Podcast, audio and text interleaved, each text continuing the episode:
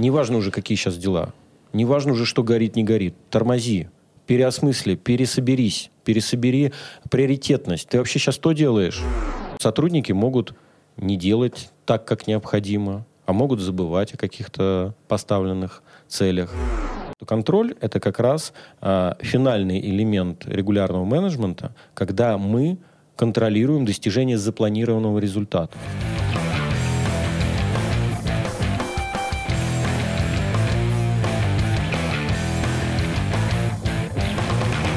Привет, друзья! Это «Зачем я это делаю?»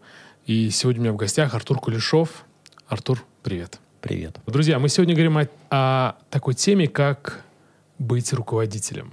Вообще, что же такое руководитель и зачем вообще люди становятся руководителями и кому вообще это нужно? Не забывайте подписываться, ставьте лайк и пишите, что вам нравится в комментариях. Друзья, Артур 20 лет в профессии как коммерческий руководитель, действующий директор по проектным продажам, эксперт, спикер, бизнес-советник и член Ассоциации спикеров Санкт-Петербурга. Все верно. Ну что ж, отлично. Давай тогда поговорим про руководителя вообще. Зачем люди хотят становиться руководителями? Вопрос, который я часто задаю людям, которые приходят ко мне за вопросом «научи меня быть руководителем» или «дай мне какую-то информацию, чтобы я рос в карьерном плане». И я начинаю задавать вопрос «зачем тебе быть руководителем?». И очень часто ответ, когда мы докапываемся до этого, потому что с точки зрения нашей современной социальной реальности руководитель – это круто. Это финансовые какие-то более высокие уровни доходов, это какой-то статус, бенд какой-то там, да, автомобиль корпоративный определенного уровня, ноутбук, еще что-то. Какие-то преимущества. Атрибуты какие-то. Атрибуты, да, связанные с именно занимаемой должностью, с этой профессией. Но когда начинаешь докапываться до глубины, выясняется, что на кого-то жена повлияла. Дескать, вот все друзья у тебя уже там карьеру сделали, а ты до сих пор менеджер. А ты все грузчик. А ты все, да. Так. Жена не умеет, да.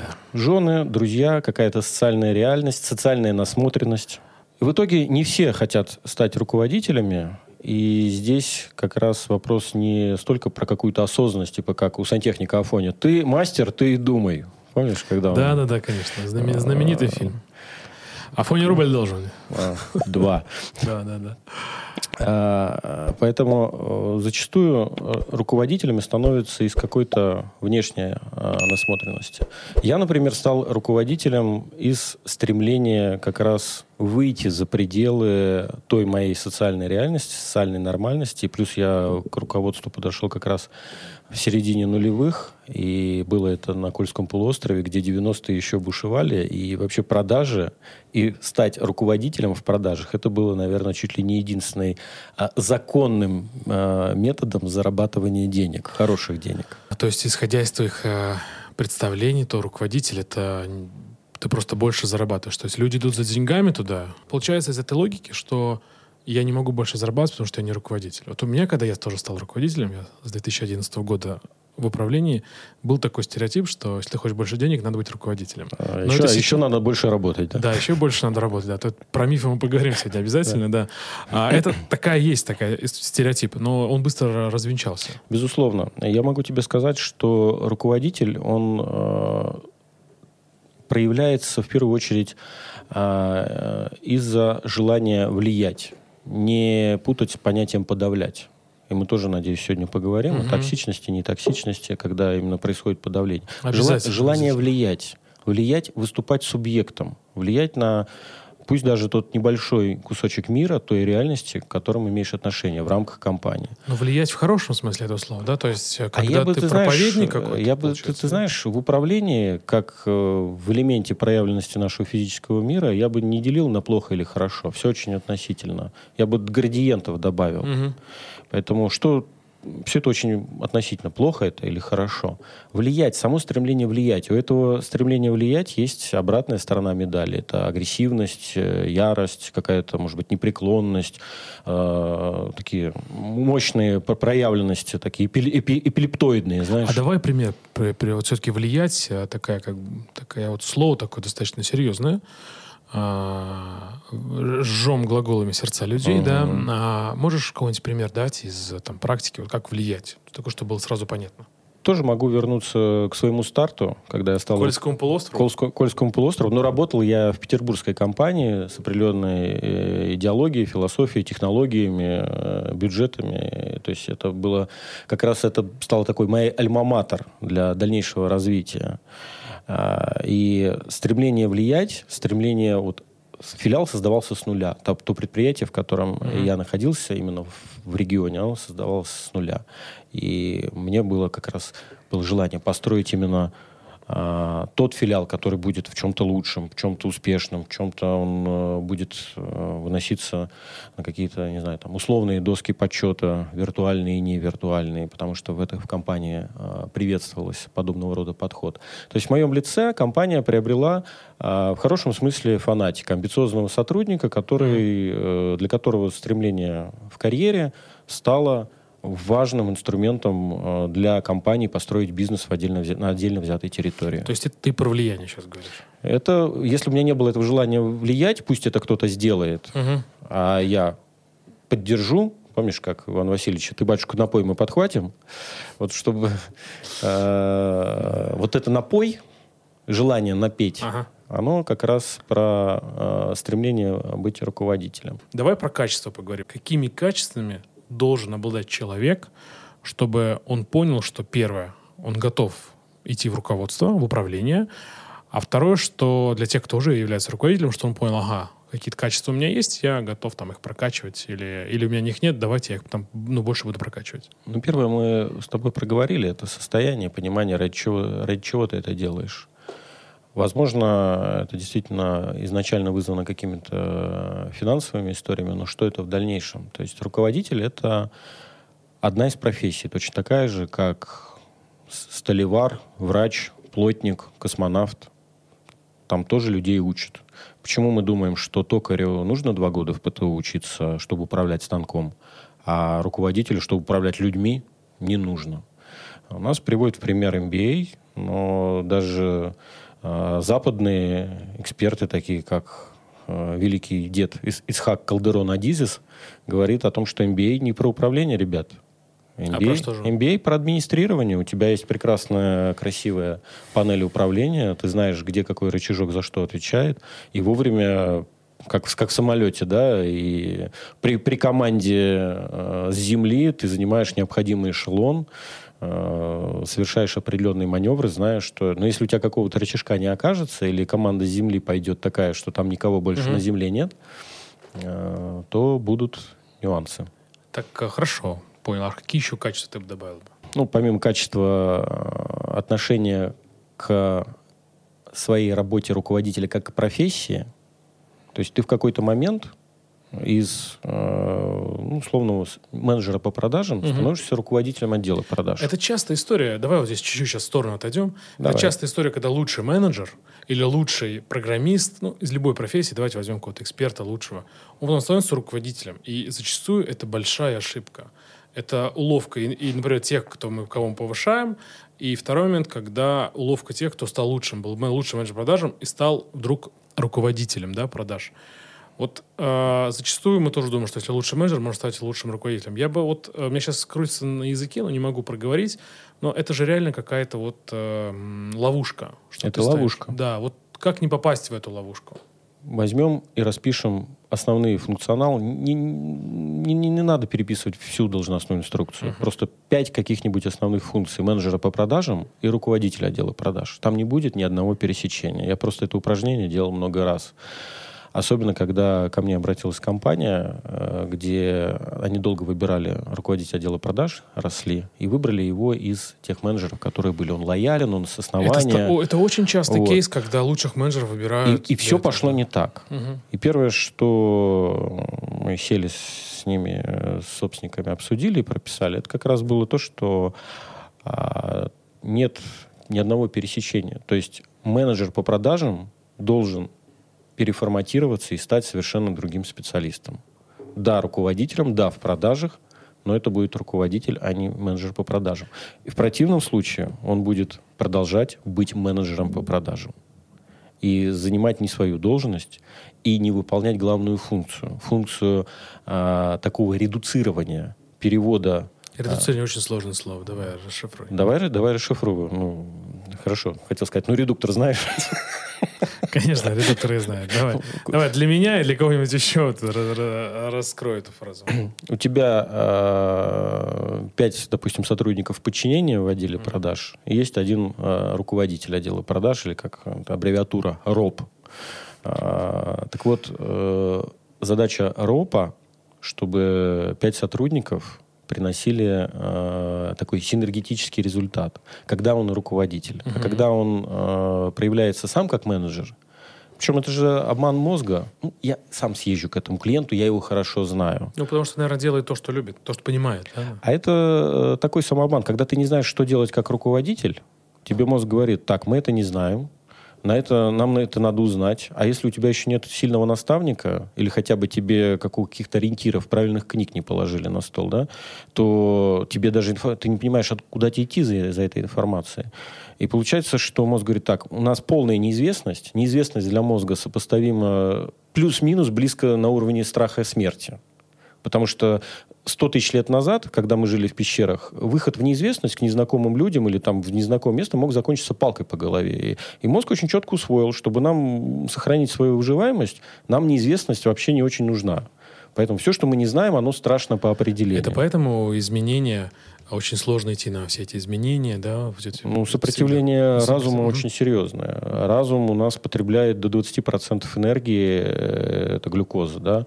Он абсолютный лидер в этом вопросе, и он крайне защищает свою потребность в энергетике. Mm-hmm. Отдавать чему-либо новому для него крайне опасно. Поэтому только через дисциплину мы можем выработать новые навыки, новые правила работы. И вот наш разум говорит, мы это ничего не знаем. А что мы знаем? А мы знаем, как работать с клиентом, как к нему идти, что ему говорить, как ему продавать, как договориться с линейными какими-то подразделениями в компании, которые обеспечивают логистику, сервис, еще что-то.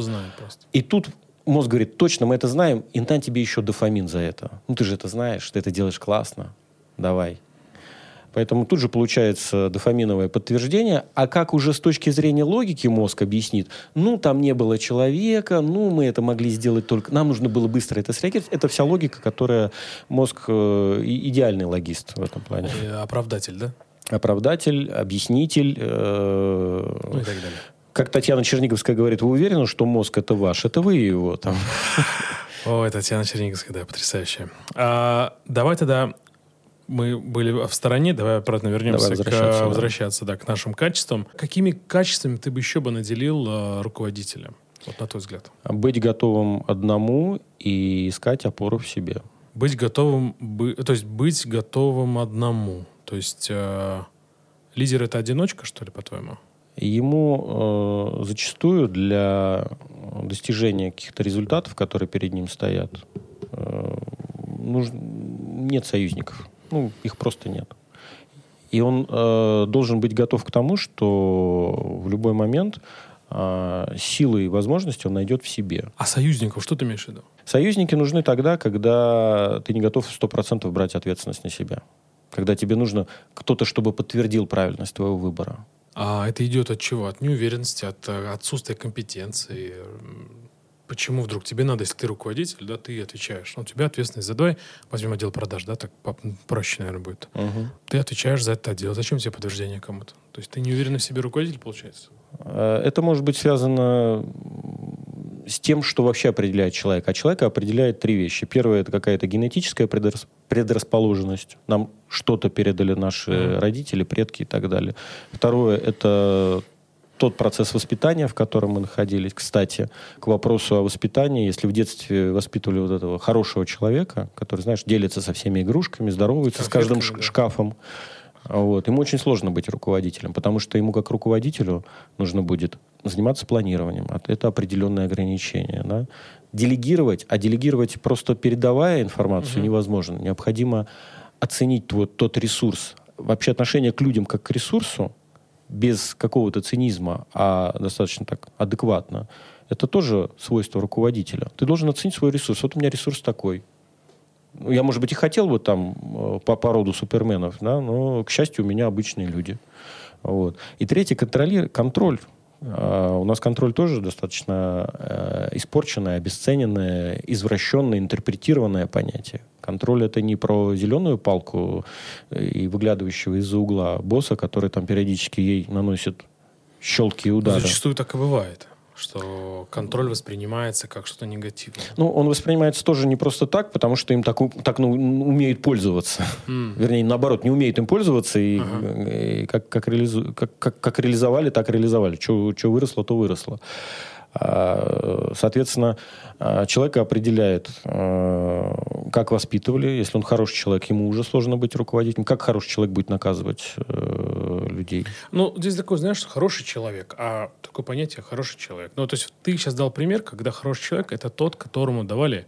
То есть, который делился конфетами, игрушками и здоровался с каждым шкафом. Да. Ну, я так утрирую, ну, понятно, но задаю общую такими крупными мазками, общую картину, что из себя представляет хороший человек. На самом деле, то есть, ты добрый человек, ты не можешь быть руководителем? Это не добрый человек. Это человек, который боится сделать кому-то неудобно, даже если с кем-то и с этим были договоренности о том, что работа будет в этом заключаться. Я очень часто видел, когда мои подчиненные руководители, поскольку я управлял и филиальной сетью, и такими структурами, где были свои руководители, мне говорили, ну как я с него потребую? Ну а как ты ему ставил задачу? Вы о чем-то же договаривались? Ну, не договаривались, вы как-то обсуждали это, и потом выясняется, мы неправильно ставили задачу, мы неправильно делегировали, мы ее неправильно контролировали, и на этом фоне мы сами себе боимся признаться в том, что как руководитель пока есть огромные точки роста. А можно из этого, вот зацепило меня прям, это хороший человек, да, мы определили, да? Можно ли из этого состояния выйти? Ну, то есть, получается, что некий замкнутый круг, потому что если тебя воспитывали так, наверное, какие-то вещи из привычки очень сложно или практически, наверное, невозможно вытащить из себя, если тебя так воспитывали. Можно. Да? Вопрос, нужно ли? Может быть, профессия руководителя тогда и не для тебя вовсе? То есть мы ломаем себя, получается? Если в этом есть какая-то такая острая потребность, если в этом есть отклик желания, иди в это. Хорошая новость в том, что через профессию руководитель, конечно, прокачаешься очень классно, если ты пойдешь по определенной системе, привлечешь специалистов. Плохая новость для того, что бизнес и сотрудники запомнят этот опыт и не самым благоприятным образом. Третий момент – это то, что на образ руководителя всегда является насмотренность. Допустим, мой руководитель не обладал компетенциями регулярного менеджмента и не применял их. Или применял так, как ему... Ты сейчас про своего руководителя говоришь? Нет, я утрированно, про какого-то руководителя, чей сотрудник видел, как он управляет. Да? И став сам руководителем, другого опыта у него не было, насмотренность только вот такая, что он может применить. От осинки не родятся апельсинки. Ну, это такой, знаешь, армейский подход, то есть дедовщина условно. Ты знаешь, я видел примеры дедовщины, когда человек говорил, меня били, а я бить не буду. Поэтому это осознанность. Это сильно, да. Она есть у каждого. Но, это просто у каждого на разном уровне. И на работе есть, да, вот эта пресловутая корпоративная культура, да, когда ты берешь себе людей, и они становятся неосознанно теми, кто тебе нужен. Если принято, например, допустим, разгильдяйствовать, да, на работе, то потом они все будут... А это сила, негласная сила корпоративной культуры. Не той, которая написана в красивых книжках, и так на стеночке, знаешь, там... Плакатами, да? Да. Лозунгами. Мойте руки перед едой. Про качество. Хорошо. Ты готов быть один. Искать силу в себе. В себе. Опору. То есть такая психологическая история, да? Психологическая, поиск опоры в себе. Потому что твой выбор быть руководителем, он заслуживает уважения, поддержки, и в первую очередь в себе. Как бы тяжело не было, не только в работе, а вообще в жизни, какие бы события условно неблагоприятные или условно благоприятные бы происходили с человеком, с ним рядом всегда один человек, это он сам. И отказываться от этого ресурса – это очень большая роскошь. Артур, ты много упомянул про регулярный менеджмент, и хочется спросить, что же такое регулярный менеджмент Что значит регулярный менеджмент? То есть я регулярно хожу на работу, я там, и так далее, и так далее. Сейчас давай, чтобы там в термины не уходи далеко. Что же это такое и как оно может помочь вообще работе? Вот наш организм очень многое делает регулярно. Что-то регулярно, да. Мы спим, например, каждый день. Мы дышим регулярно. Вот, да. Наше сердце сокращается регулярно. Наши легкие работают регулярно. Ты что всегда хорошим думаешь? У нас желудок и ЖКТ тоже что-то регулярно делает. Да, там. Вот если перенести отношение вот этой регулярности на организм человека или, например, на работу какого-то механизма, машины, например, да, там регулярно клапаны работают, все там заводится, все совсем сочетается. Это регулярная работа, и мы спокойно, не задумываясь, едем там из точки А в точку Б. А можно ли сказать, что регулярный менеджмент – это дисциплина?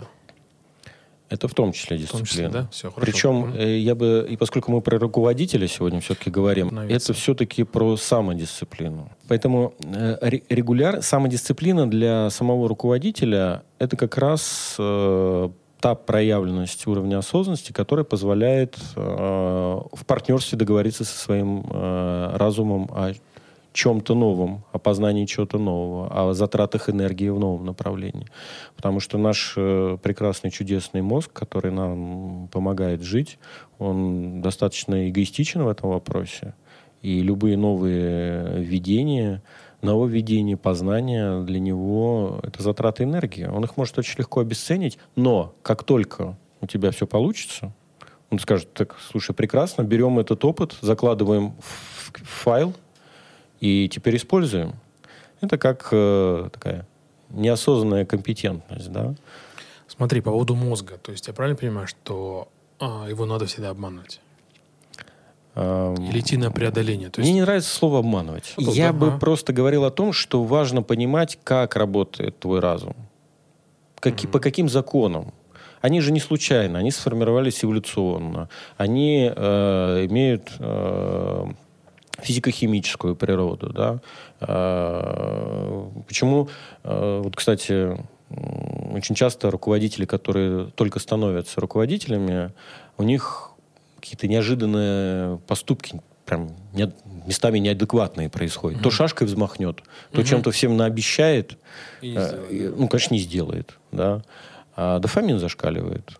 Дофамин, или если был стресс, как кортизол, то следом, соответственно, эндорфин приходит, да, то есть, потому что, чтобы защититься, ну, да? Кортизол — это чтобы убежать от тигра, а эндорфин — это как обезболиться, если тебя тигр все-таки за попу цапнул. Есть такая фраза, абсолютно некорректная с точки зрения нейробиологии, адреналиновая зависимость. От адреналина зависимости быть не может. Потому что это как раз тот самый гормон, который способствует нам бежать так, как никогда не бежал. А вот то, что выделяется после адреналина, эндорфин, окситоцин, дофамин, эндорфин в основном, да, вот это как раз и вот это вот чувство кайфа-то и дает. Поэтому все, кто говорят, у меня адреналиновая зависимость, это про эндорфиновую зависимость. То же самое и новая должность. Новая должность. Может, новый кабинет дали, может, машину дали, может, представили как-то красиво. Может, ты давно этого хотел, ты к этому стремился. Ну, то есть у тебя что-то на подъеме. У тебя или дофамин от ощущения счастья, что ты это получил, или там, эндорфин от того, что «Ой, как страшно, ну вот, случилось». И тут же тебе такое: «Все нормально, получи, вкусно». Вот. И в этот момент, конечно, человек склонен сделать какие-то резкие, неадекватные движения. Здесь всех наказать, здесь всех наградить.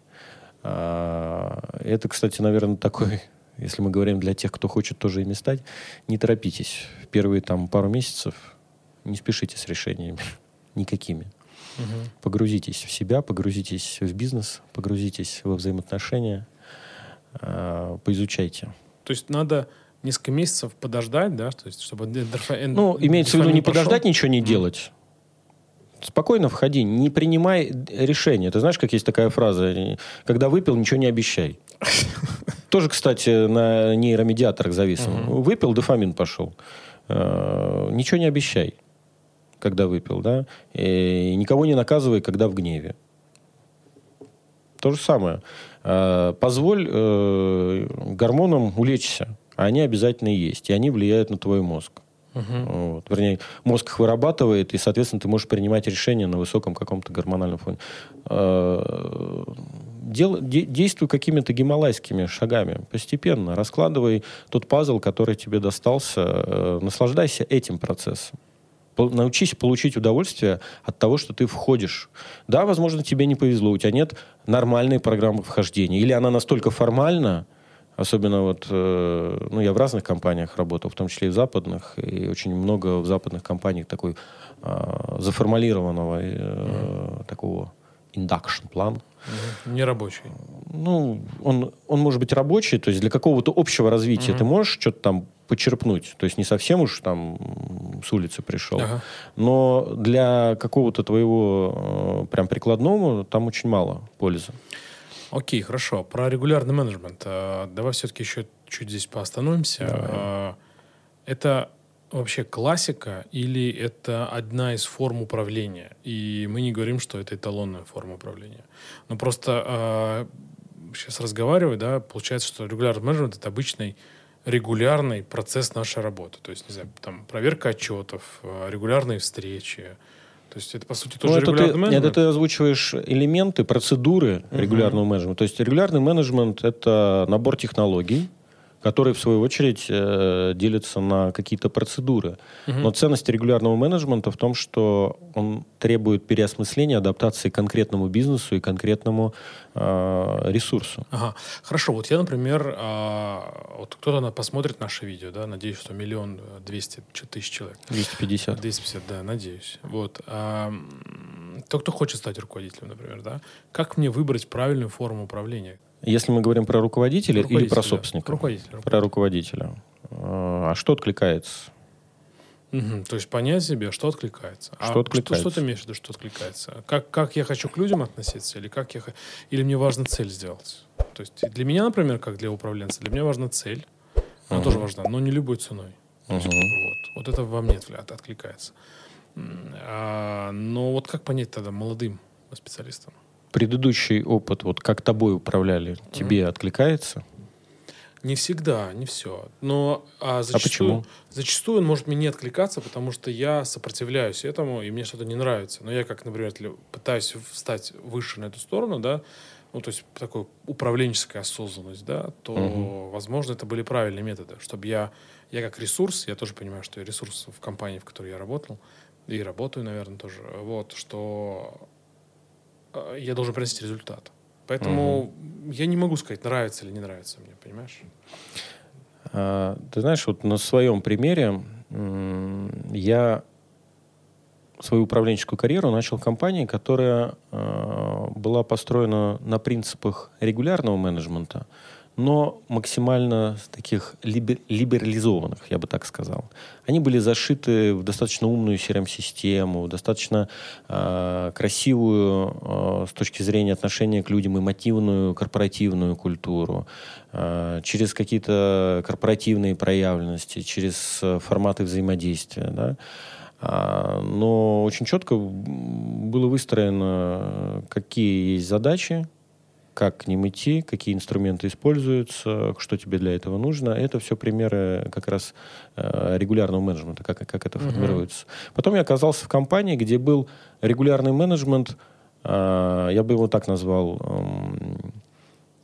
условно забетонированный. То есть, это, знаешь, как дом построили, опалубку вот лили, да? Дом уже сдали, но опалубку так и не сняли. Опалубка что это такое? Ну, когда дом льют, вот высотные дома, делают металлический каркас, закрывают такой формой, как песочница, заливают туда раствор. А потом убирают. Да? А потом убирают. А здесь вот все построили, но опалубку не сняли. Понял, поэтому было очень неудобно. Сегодня много новых терминов для меня. Да, я стараюсь. А был у меня опыт работы, где компания и руководство прямо говорили, у нас управляемый хаос. Ну, то есть, ну, смотри, это круто же, что принятие было этого. Потому что, когда ты говоришь, что у нас регулярный менеджмент, но при этом у нас хаос, ну, даже любое управление, то есть, когда ты принимаешь то, что у тебя есть, это же тоже круто. Это, безусловно, круто. Во-первых, честность перед самим собой, вот, это всегда круто. Главное, самое большое зло, которое мы можем сами себе нанести, это самого себя обманывать. И во всех трех компаниях, которые я тебе перечислил, они все были успешными. до определенного момента кто-то до сих пор успешен, кто-то переформатировался, кого-то уже не существует, но на тот момент они все были успешны. Поэтому сложно сказать, вот исходя из того же самого кейса моего субъективного, сложно сказать, а что хорошо, а что плохо. Угу. Все три компании в разных форматах были успешными. Ну, то есть... Не бывает хорошо или плохо. Бывает, работает или не работает, наверное. Работает или не работает, и как долго работает. Ага. И тот же самый пример со спортзалом. С кем мне заниматься? Я смотрю на тренера. Кого рекомендуют, сколько стоит, как накачан, как общается.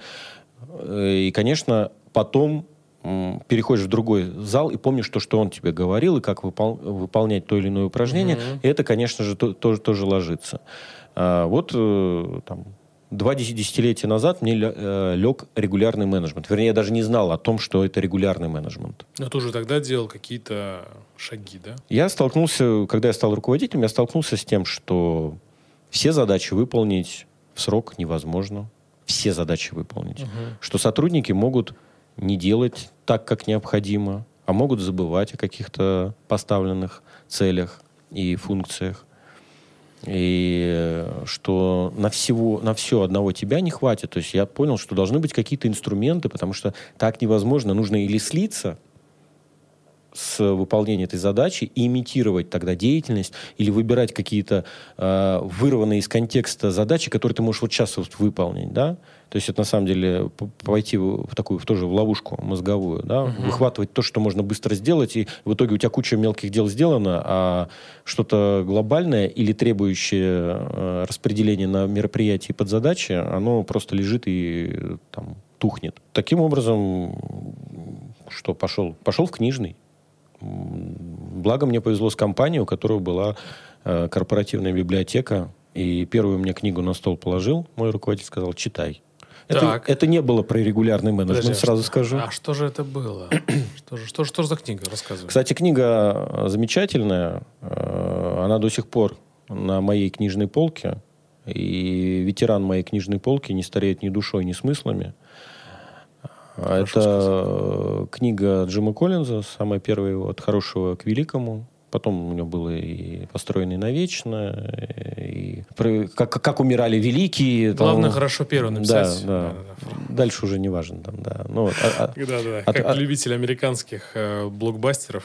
«От хорошего к великому».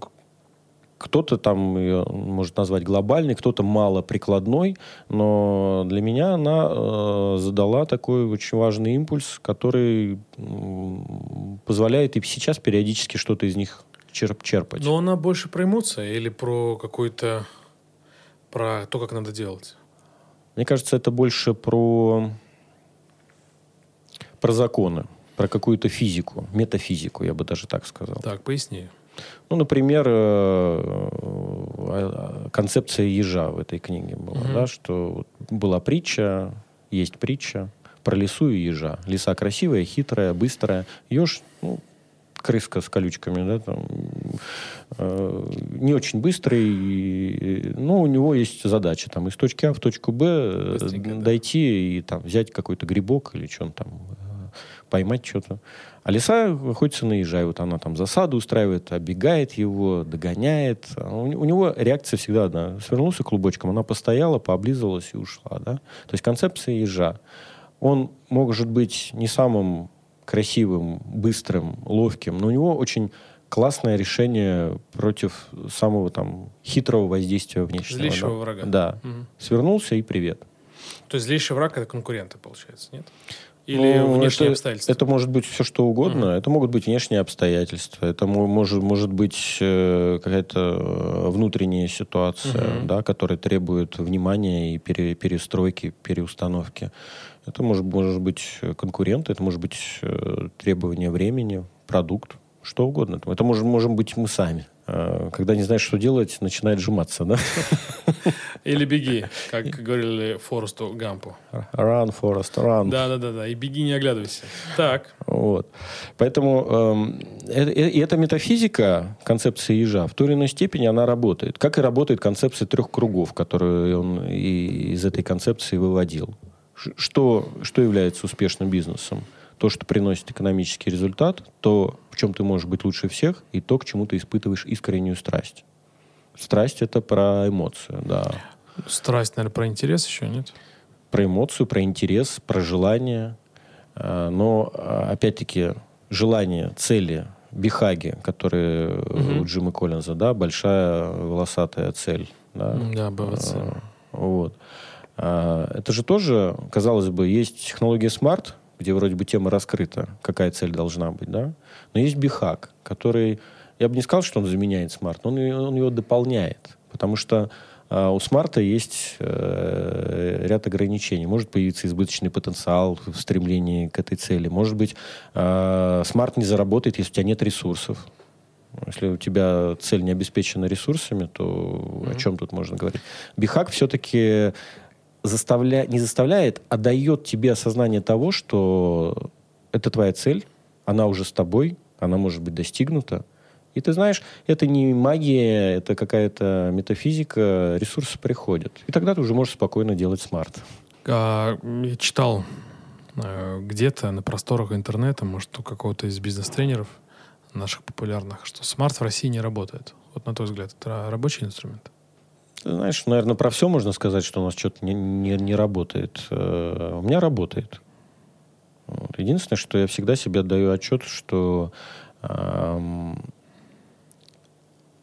Очень важно, чтобы постановка цели по SMART, она была согласована с вышестоящим руководством, если таковой над тобой имеется. Как правило, всегда над боссом есть другой босс. Да, и чтобы потом самому себе своими неосторожными шагами не обесценить технологию, лучше согласовать, возможно, даже с тем же самым расписыванием по SMART. Хотя, может быть, другая ситуация. Тебе сказали, вот все тут твое, твоя песочница, сам в ней копошись. Им такие ситуации у меня были. Вот. Что-то сам там делал. И копошился. И копошился, да. Окей, хорошо. А про книги что-то бы еще добавил бы?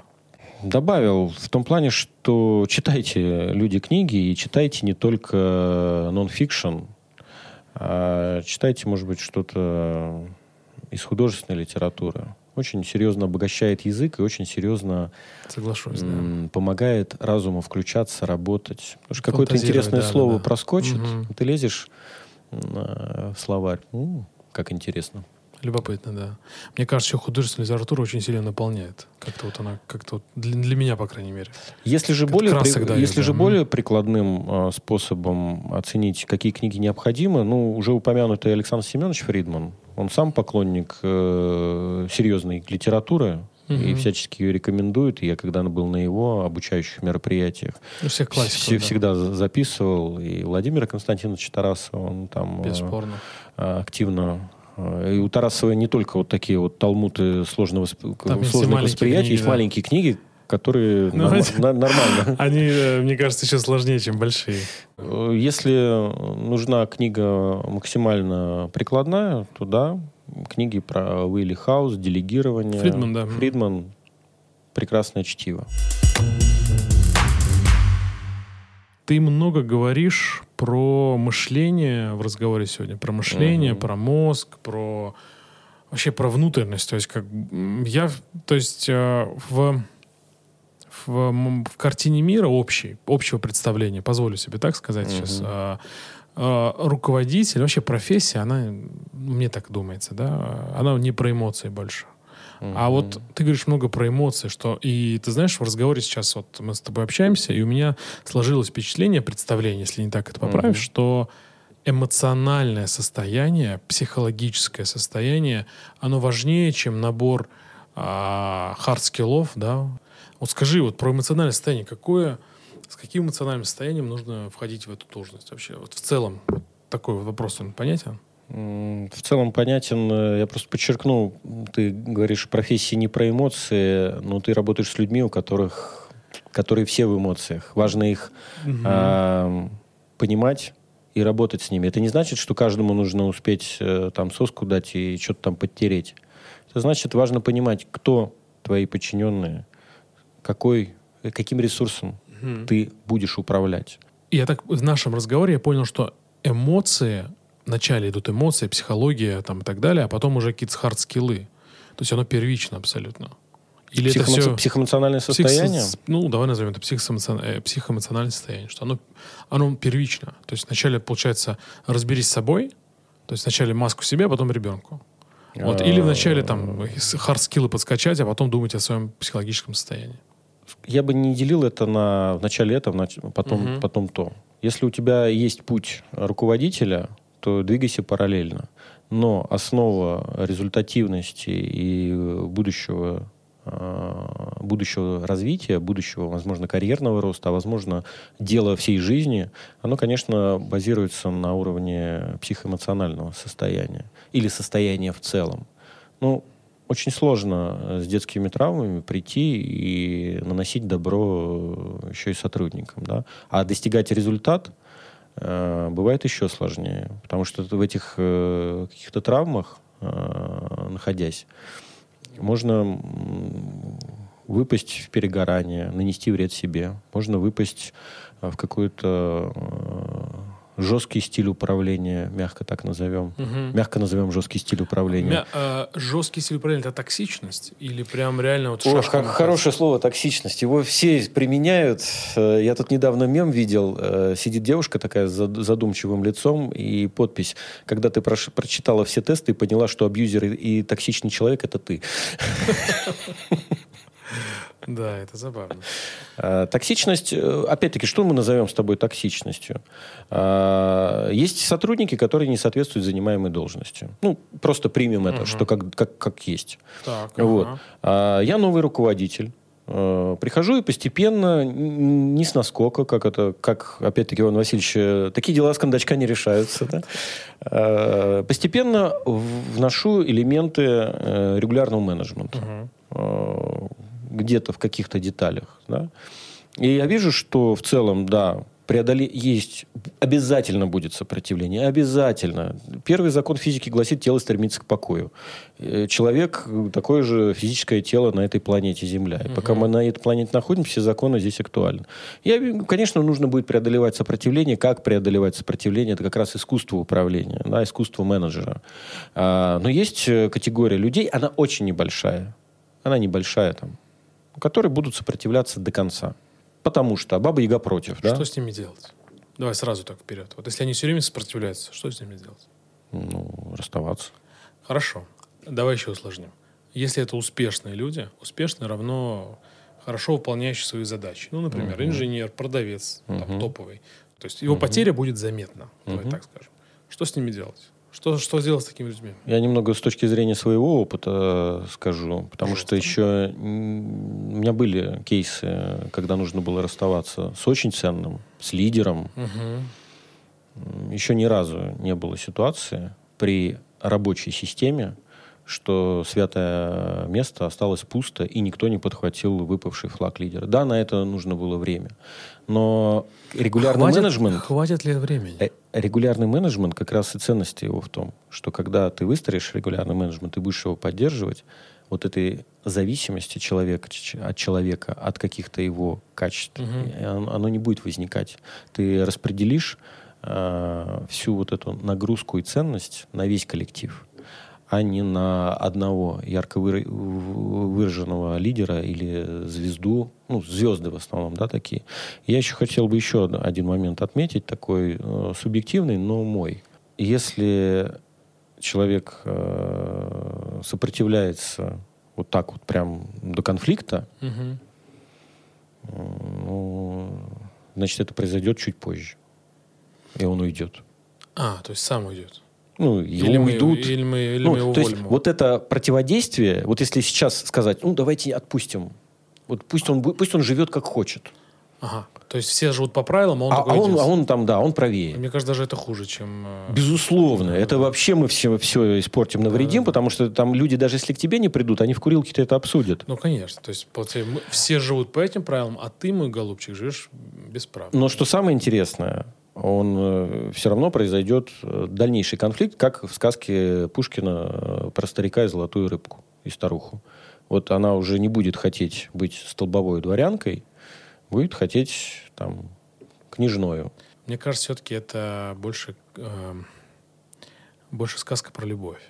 Ты знаешь, Пушкин велик тем, что помимо того, что русский язык после Пушкина стал абсолютно другим, именно тем, которым мы его знаем, и которые знают во всем мире, что бы сейчас, конечно, ни происходило, это великий язык. В нем можно найти смыслы в самых разных сферах.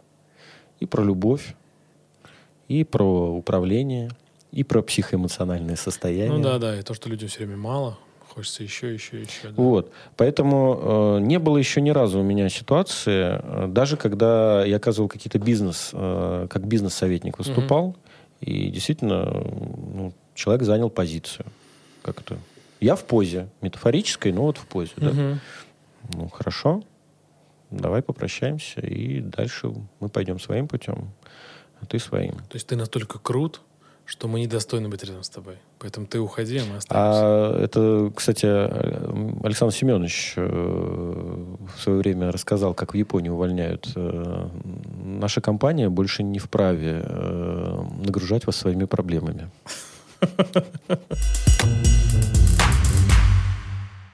Тема увольнений, давай чуть отойдем в сторону, поговорим про увольнение. Вот как раз к началу, когда я говорил про хорошего руководителя, я совсем забыл упомянуть про увольнение. Руководителям реально тяжело увольнять людей. И зачастую они терпят, пока те сами уйдут. Или создают, что, на мой взгляд, те условия, при которых они сами уйдут. Да? Ну, то есть, если ты управляешь человеком, набери смелости, уволь его. То есть каждый, согласись, как у Александра Семеновича Фридмана, сегодня мы много раз его упоминали, что каждый сотрудник заслуживает профессионального управления. Безусловно. Да. Если он у тебя числится в сотрудниках, если ты его нанял, или даже если ты его не нанял, но достался, ты работаешь с ним, да, ты обязан, как руководитель, управлять им настолько хорошо, насколько ты способен хорошо управлять. Почему люди боятся увольнять тогда? Точнее, руководители боятся увольнять. Вот ты, кстати, очень классный мостик навел между хорошим человеком, хорошим руководителем и страхом увольнения. Хороший человек в жизни не уволит, потому что это будет противоречить его психологическим травмам, убеждениям о том, что я этим нанесу человеку вред. То есть он даже не может посмотреть по-другому, что этот человек сейчас наносит вред ему как руководителю, потому что есть понятие инвестиции в управление. Да? Можно даже график такой нарисовать. Сколько времени ты тратишь на управление конкретного сотрудника. И сопоставить это с результатом, который он дает. И когда ты поймешь, что у тебя уходит чересчур много времени на управление отдельным сотрудником, то эта инвестиция уже неэффективна. Ты уже делаешь неправильные вещи, условно неправильные. Да? Это первый момент. Второй момент, связанные с тем, что а зачем ты лишаешь человека возможности проявиться в другом месте? Может, ему ему в другом месте будет лучше. Но давай ты говоришь, зачем мы мешаем? Но ведь получается, что мы ответственность на него перекладываем. Точнее, на себя перекладываем ответственность. Нет, мы берем ответственность на себя и даем себе право верить в то, что наша история с этим сотрудником закончилась. То есть все люди, получается, идет сейчас я вспомню, как это называется, от добрых намерений мы их все идем, правильно? То есть даже увольнение может быть как хорошим стимулом для роста другого человека. Я бы предпочел так расставаться. И я так расстаюсь. И у меня есть примеры компаний, где происходит именно так. Да, это может происходить на эмоциях. Да, это может происходить с определенным требованиями парашютов, компенсации и так далее. Но это тоже вопрос ответственности бизнеса. Ко мне как-то обращалась компания, которая говорит, мы хотим уволить сотрудника. Они просто у меня проходили обучение по моему курсу. Вначале один из собственников, потом одного руководителя обучил. И говорит, мы сейчас все регулярный менеджмент настроили, у нас один сотрудник вообще все. Обучающий курс у тебя по регулярному менеджменту, да? Я бы назвал его так, да. Он все-таки в целом про руководителя, наверное, про профессию, да, чем про конкретную технологию, да. Но, конечно, красной нитью, как через старые английские канаты, это регулярный менеджмент. Окей, да. Вот. Говорит, нам надо расстаться. Я говорю, встретитесь, обсудите, поблагодарите, заплатите и расстаньтесь. Не, мы платить не хотим. Это частая такая ситуация. Но это тоже позиция. Угу. Я ее не оцениваю, не осуждаю и не хочу давать никаких комментариев по этому поводу. Это ваш выбор. Но смотри, позиция не платить, потому что я так понимаю, что, ну, что я в этом вижу, что я в это вкладываю. Это когда человек у себя работает, это тоже может быть... Сейчас давай порассуждаем эту тему. То есть когда человек у себя работает, ты ему платишь зарплату, то есть ты готов платить. Но когда ты готов его уволить, твое, ну, это, я думаю, что только обесценивает, то ты его полностью нафиг обесценишь и не готов больше платить. Нет, не про это? Я считаю, что не платить можно только в одном случае, если произошло какое-то жесткое нарушение, например, воровство там, да, и там все понятно, как бы, да, поэтому там решаете вопрос настолько, насколько ситуация подсказывает, да, насколько это уместно и безопасно для компании, в первую очередь, потому что никто не устраивался на работу на всю жизнь. И обо всем этом можно говорить даже с неадекватными людьми. Ну, если он неадекватный прям настолько, что он не слышит слов, и вы ни о чем не можете договориться, ну... Признайся, что ошибка подбора. Ошибка подбора, ошибка управления. Ну, значит, ответственность, суды и прочие прикольные мероприятия с этим связаны. Чем кончилась та история, про которую ты говорил?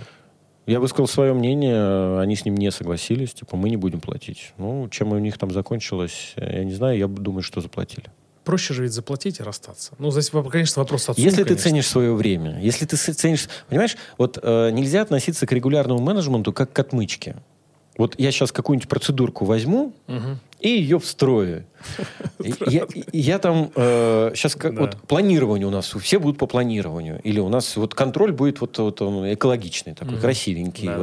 Не токсичный. Паровозик из Ромашкова будет приезжать с маффинами, и мы будем контролем заниматься. Это смешно. Это концепция взгляда на жизнь. И в этой концепции взгляда на жизнь есть право на ошибку. И ошибки или проступки, вот ты там тоже затронул тему проступок, ошибка, тоже очень интересный момент, в чем отличие, да? Так вот, за ошибки и проступки можно платить. И это ведь тоже опыт. Зачем это обесценивать? Это опыт, который нам говорит о том, так, нифига себе мы столкнулись с ситуацией. Так, это почесали ушибленное место, сели, собрались... там, с HR-ами, с юристами, давайте что-то сделаем так, чтобы в следующий раз столько не платить, как бы, да, если мы прям там вынуждены были, да, давайте как-то обеспечим свою безопасность. И это тоже про регулярный менеджмент. Когда вы не порефлексировали на эту тему, а сели и системно подошли, что вот у нас произошла история. А как мы подбираем? А как мы управляем? А что мы на входе брали чудесного, а он у нас внутри таким гоблином стал, да? Справедливо. То есть вопрос корпоративной культуры сразу. Ну, корпоративной культуры, корпоративного управления. У меня была ситуация, когда я был в некотором меньшинстве по сравнению с другими руководителями, в том числе моим непосредственным шефом, когда именно встал вопрос увольнения сотрудника. И я там до последнего пытался донести, что, ребята, ну, ответственность на нас, давайте мы, может быть, как-то не совсем... линейно будем решать эту ситуацию. Поэтому регулярный менеджмент — это не просто набор учебников, там, да? Хотя это в определенной степени для меня это как сопромат. Да? Нам нравится красивое здание. Кто-то говорит, ой, как в Гугле красиво. Там люди приходят во сколько хотят на работу, лежат на дизайнерских диванах и пьют кофе, который им привезли зерна со собственной плантации. Да. Но кто знает, что за этой системой, описанной в книжках, бестселлерах, где все так вкусно и красиво написано, или как в Хилтоне, в том же самом, что за этими системами стоит сложнейшая система подбора персонала, авторская, я бы так ее назвал. Туда случайный человек, которого может соблазнить свободный график, дизайнерские диваны и смузи с кофе, он туда не попадет. Поэтому и задачи выполняются. Он другого склада, он весь в этой задаче, ему вот это интересно. Понимаете, да? А мы хотим зачастую, любуясь красивым зданием, ой, какая красивая башня, или какой красивый корабль, или какой красивый автомобиль. А как бы это построить? Ну, это надо сопромат изучать, потому что, вот, чтобы даже станок построить, чтобы это что-то он там выпустил, все равно сопромат надо знать, да, сопротивление материалов. Ой, это я учить не хочу. Мне вот то же самое, но вот без сопромата, как бы. Вот в моем понимании как бы мы хотим получить вот красивый работающий бизнес, чтобы все были осознанными, прекрасными, никто бы не взрывал друг другу голову, не увольнялись бы все, там, если увольнялись, то с благодарностью, с пирогами, ребята, я иду в новую жизнь, мне ничего не нужно от этой компании, низкий поклон. Вот чтобы это все произошло, а что для этого сделано в компании? То есть ты говоришь про какие-то мечты, да, где в компаниях работает все само по себе, да? Ну, я просто очень часто сталкиваюсь. У меня есть друг, партнер, с которым мы периодически консультируем компании, которые нам приходят с этими мечтами. Ну, давай назовем его, наверное. Наш товарищ Евгений Зиналов. Да. У нас с Женей тоже был подкаст, тоже обязательно ссылку. Обязательно приложу. Ссылочку здесь. Ссылочку переложим в описании, друзья. Да. Женя этого заслуживает. И мы с Евгением очень часто сталкиваемся с тем, что нам говорят, мы хотим, вот, чтобы было как там, вот, чтобы все само. Хорошо, а что вы для этого хотите? Ой, а кто это будет делать? Ну, чтобы вот все само, нужно с чего-то начать. Чтобы построить красивое здание, надо выкопать котлован, да, там, перед этим проект сделать, да, перед этим инвестиции найти, да, вот кто все вот это будет делать? Ой, на это у нас нет времени. Это первое, первое объяснение, почему нельзя внедрить регулярный менеджмент. У нас на это нет времени. Это как тупым топором рубить дерево, у тебя рядом лежит точило, тебе говорят, заточи топор, остановись. Да некогда, но срубить надо к сроку. Да. Осмотреться, да, замедлиться и осмотреться. Да. А это опять-таки то, что про мозг мы с тобой начали говорить. Это действие нашего мозга. Что происходило 100 тысяч лет назад, когда жили в пещерах, женщины ходили малину собирать за пещеру, а там мужики за мамонтом бегали, или мамонт за ним, да? Любое неожиданное событие могло закончиться прекращением жизни, гибелью. А наш вид, как любой вид на этой планете, и у него 5 основных функций. И одна из них — это продолжение рода, размножение, продолжение рода. Соответственно, если я сейчас погибну, кто будет продолжить? И мозг отрабатывает эту функцию идеально. И когда мы оказываемся в ситуации неизвестности, увеличения, мультитаск... Мультизадачности, да. Да. Многозадачности. Да, видишь, мы постепенно вернулись на русский. Да, вернулись, слава богу. Да. Когда мы находимся в системе многозадачности, и вот отловить этот тоненький-тоненький звук, что ты где-то что-то как-то плывешь, по-моему, остановись. Все, стоп. Неважно уже, какие сейчас дела. Неважно уже, что горит, не горит. Тормози.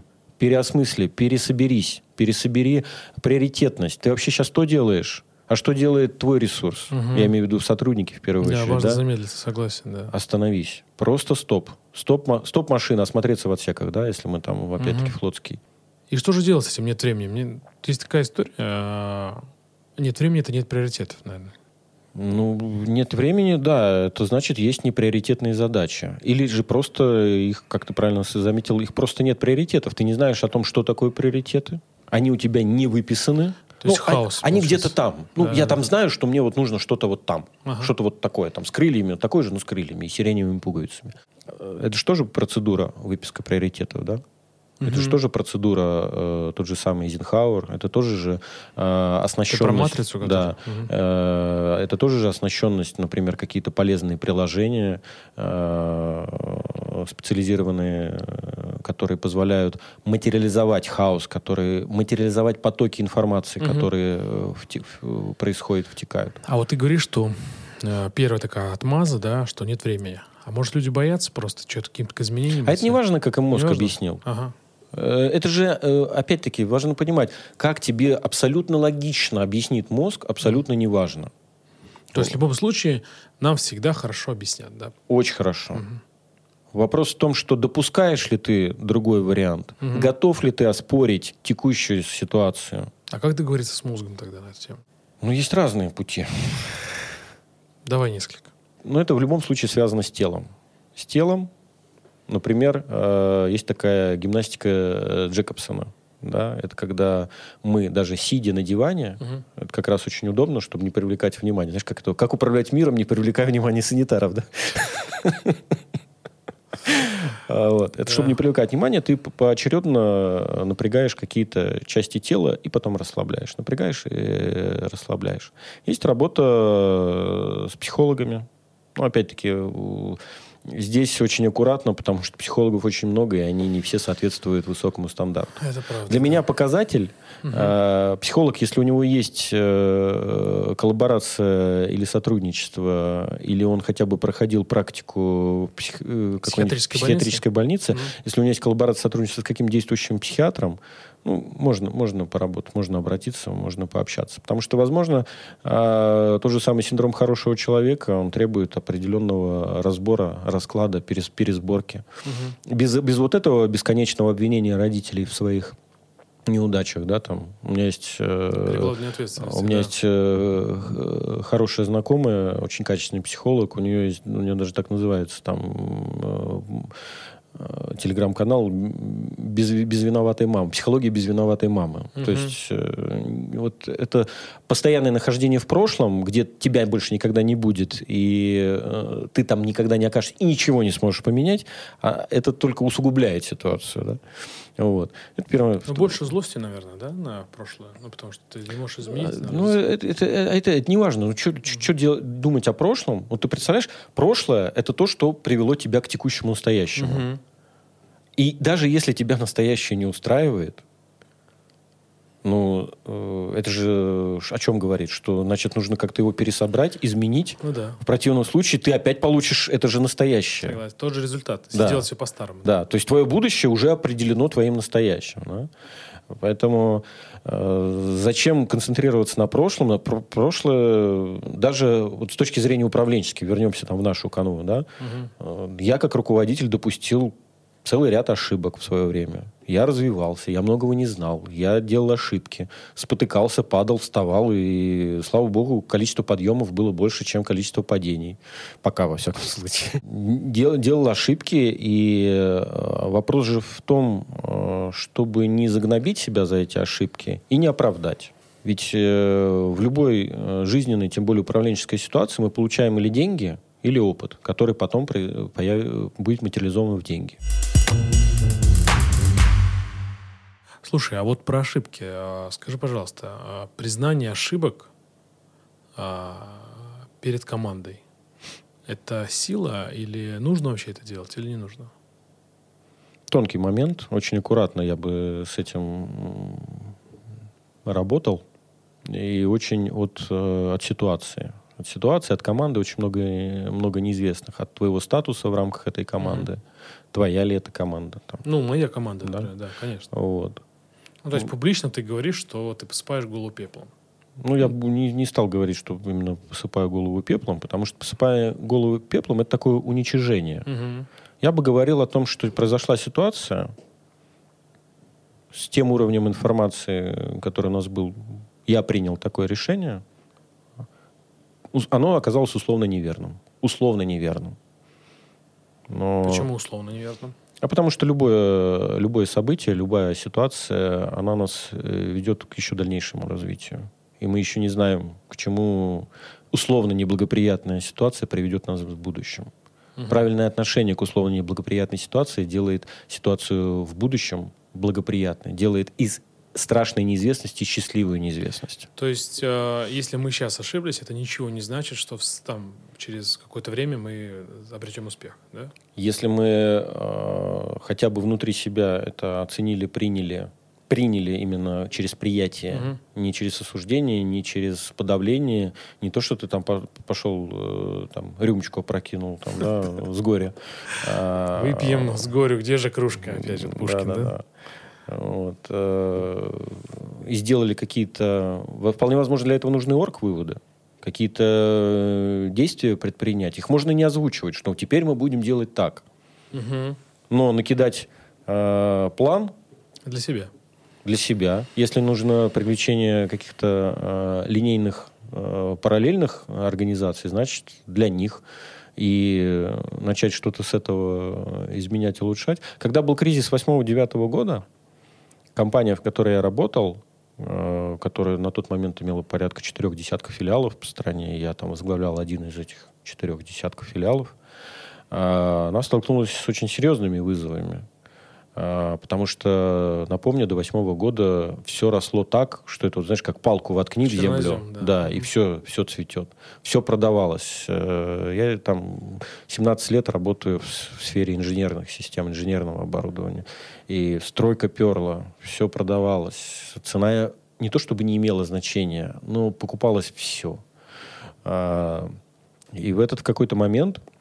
2008-2009 года. Оказалось, что стройка останавливается. Оказалось, что отгружали на странные компании. Оказалось, что не заключены там целый ряд договоров. Оказалось, что есть дебиторка, которую мы не вернем никогда. Угу, не собирали, вот. Да. Да. И можно было сказать, ну, вот так вот мы науправляли. Ну, в плане обвинения себя. Угу. Можно было сказать, это наша реальность. Это реальность, которую мы создали. Ну, то есть прошлое, которое перелилось в настоящее. Да. Угу. Что делаем теперь в настоящем? Ну, как минимум, собираем ресурсы и думаем глобально, стратегически о том,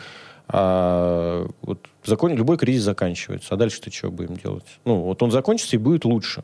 Обязательно. А дальше мы хотим еще раз через вот такой кризис проходить? А если мы будем продолжать делать то, что мы делали, даже если мы сейчас там все ужались, сэкономились, косты порезали. Косты. Да. Вот. Любимые англицизмы. Мы дальше-то тоже хотим... Дальше просто будет другой кризис. Мы опять будем что-то там резать. Опять что-то будут какие-то новые вызовы. И компания просто немножко даже изменила вектор своего направления. Она максимально из той ситуации выбрала стратегического изменения пути. Условно, это неблагоприятная ситуация или условно благоприятная? Хорошее сравнение. Ты знаешь, не думал про это, но наталкивает на некоторые мысли. Я думаю, что это полезно. Вот мы и двигаемся уже к финалу, к почти завершению. Мы сегодня поговорили про руководителей, вообще кто такие руководители, зачем ими становятся. А какие бы ты напутственные слова, там, советы дал бы руководителям, начинающим и тем, кто уже есть руководитель, вот такие вот стандартные советы, потому что те, кто хочет стать руководителем, он в любом случае не станет. И в любом случае эти советы ему могут пригодиться. У нас часть советов даже уже прозвучала. Относитесь к руководительству как к профессии. Это профессия. Со всеми вытекающими. Учитесь этому, будьте серьезны. Мы все получали высшее образование, и, мне кажется, ценность высшего образования не в том, что нам дали диплом о том, что мы там юристы, технологи или разработчики чего-либо, а в том, что мы научились информацию систематизировать и в кратчайшие сроки использовать, изучать и закладывать на подкорку. Да, поэтому... Согласен. Обучаться профессии, руководителю как профессии. То есть относиться к ней как к профессии, да? 100%. Угу. Второе — это доминируйте. Доминируйте, потому что не с точки зрения подавления, унижения кого-либо. Руководитель — это проявленность верхнего порядка. Доминируйте. К вам придут те люди, с которыми вы будете именно... в том контакте, в том понимании ваши люди. Просто люди приходят под руководителя. Если ты не доминируешь, если твоей проявленности в доминировании нет, в хорошем смысле этого слова, да. У доминирования есть негативная сторона, но мы же опять говорим про...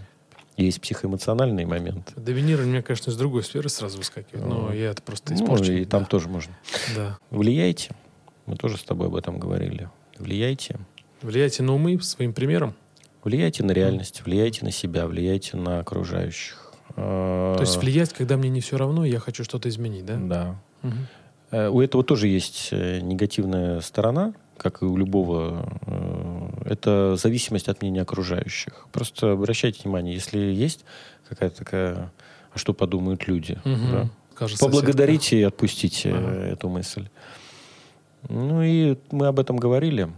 Руководитель — это все-таки, несмотря на то, что это дирижер оркестра, он все-таки один, и искать опору нужно в себе, в своем выборе, в своем состоянии, в своих знаниях, с благодарностью к себе.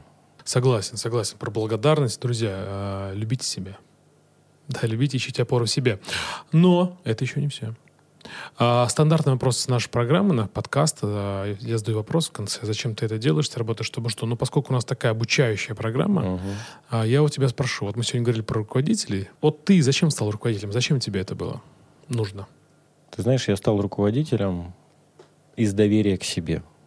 Поэтому я делаю это, потому что я себе доверяю, люблю себя, уважаю. И поскольку это очень положительные эмоции, я считаю, что они в том окружении, в том комьюнити, еще одно английское слово, да, в котором нахожусь, они тоже распространяются и несут какой-то позитив. Я влияю в этом плане. И доминируешь? Доминировать для руководителя полезно. Друзья, что ж, доминируйте, любите себя, будьте счастливы. И не забывайте подписываться, ставьте лайк, пишите, что вам понравилось, и будьте счастливы. Все, пока-пока.